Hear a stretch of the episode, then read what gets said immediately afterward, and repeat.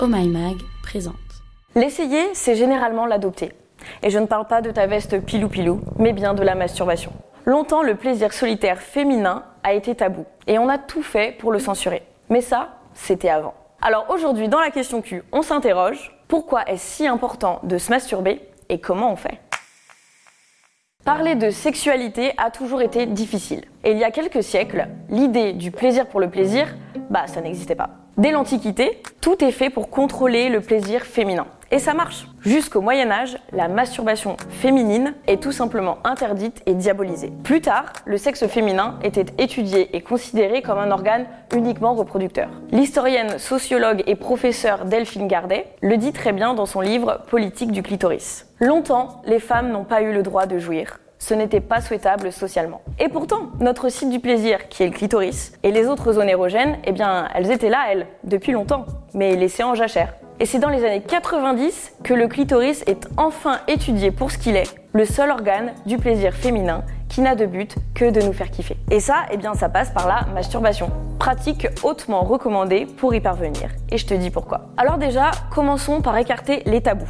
Se masturber, c'est normal. Et ce n'est pas honteux du tout. Mais tu n'es pas obligé de le faire non plus. Ensuite, ce n'est pas sale. Et ça veut absolument pas dire que si tu te touches sans ton partenaire, c'est que tu le trompes. Alors c'est vers la puberté, entre 11 et 13 ans, qu'on commence à se toucher pour le plaisir. Mais là encore, eh bien c'est une moyenne. Ça peut commencer bien plus tôt ou bien plus tard. Alors pourquoi est-ce que se toucher est hyper important pour ta vie sexuelle? Se masturber, c'est d'abord se connecter à ton corps. C'est apprendre à le connaître et à savoir ce qu'on aime et ce qu'on n'aime pas en matière de plaisir sexuel. Et oui, on est tout unique. Se masturber te permet d'être en contrôle. En fait, tu es la maîtresse de ton plaisir. Et bah oui, il y a que toi qui peux tester et dire si t'aimes ou t'aimes pas. Se masturber te permet d'être indépendante face à ton plaisir et ton désir. Et puis, mieux vaut être seul que mal accompagné. Se masturber te fera encore plus apprécier le sexe avec ton ou ta partenaire. Se masturber te permet d'atteindre l'orgasme par toi-même et ça, bah, c'est un sacré pouvoir. Et enfin, ça te permettra de dire à ton ou ta partenaire ce que tu kiffes. Alors, après la partie théorique, place aux travaux pratiques. On fait comment pour se masturber?